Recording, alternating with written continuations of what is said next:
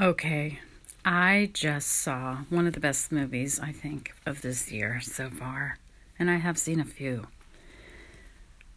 On the Basis of Sex about Ruth Bader Ginsburg is probably one of the best put together films I've seen in a while. And of course, I do have a little bit of, oh, what do you call it? Bias. I love her. I think she's always been a strong role model but this movie really does show what she's gone through to get where she is.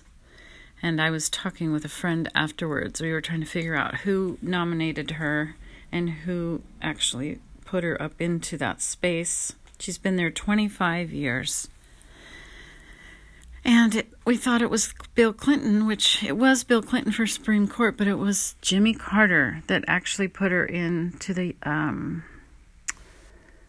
uh, nominated her into the uh, U.S. Court of Appeals in 1980, and then the Supreme Court was Bill Clinton in 1993.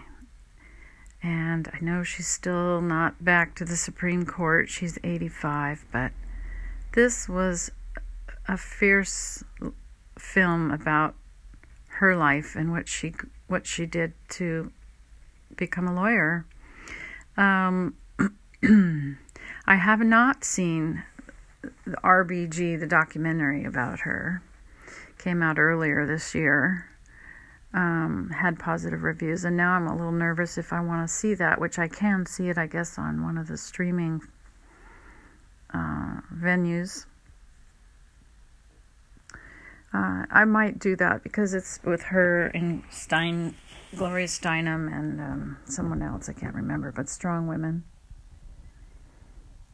it's amazing what this woman has really accomplished getting up through, you know, the 50s and 60s and 70s and where she is right now. So, if you have not seen this film, I'm not going to give any spoilers or anything. I just think it's well worth seeing in a big screen. And I'm just going to play you a little bit of the trailer here. It's inspired by her true story, of course. There are 178 laws that differentiate on the basis of sex.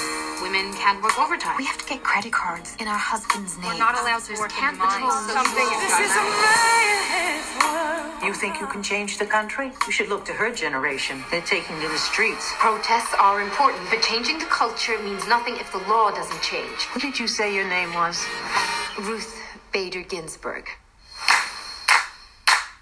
I want to be a lawyer. I want to represent clients in pursuit of justice. So they're gonna give you a corner office? I wasn't what they were looking for. One said women are too emotional to be lawyers. Another told me a woman graduating top of her class must be a real ball buster. I worked hard. I did everything I was supposed to, and I excelled. Martin Ginsburg will be signing all of our checks someday. You're a smart girl, Ruthie. You married a star. If the law differentiates on the basis of sex, then how will women and men ever become equals? I don't read tax court cases. Read this one. The law assumes a caregiver has to be a woman. This is sex based discrimination against a man. Poor guy. We need to take this case. This is not a case. This is a declaration of war.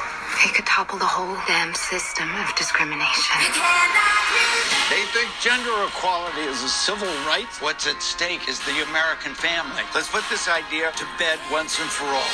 You will lose. And when you do, you will set the women's movement back 10 years. You don't get to tell me when to quit. I know this case disrupted our lives. Who's it for, if not for me? you Yeah,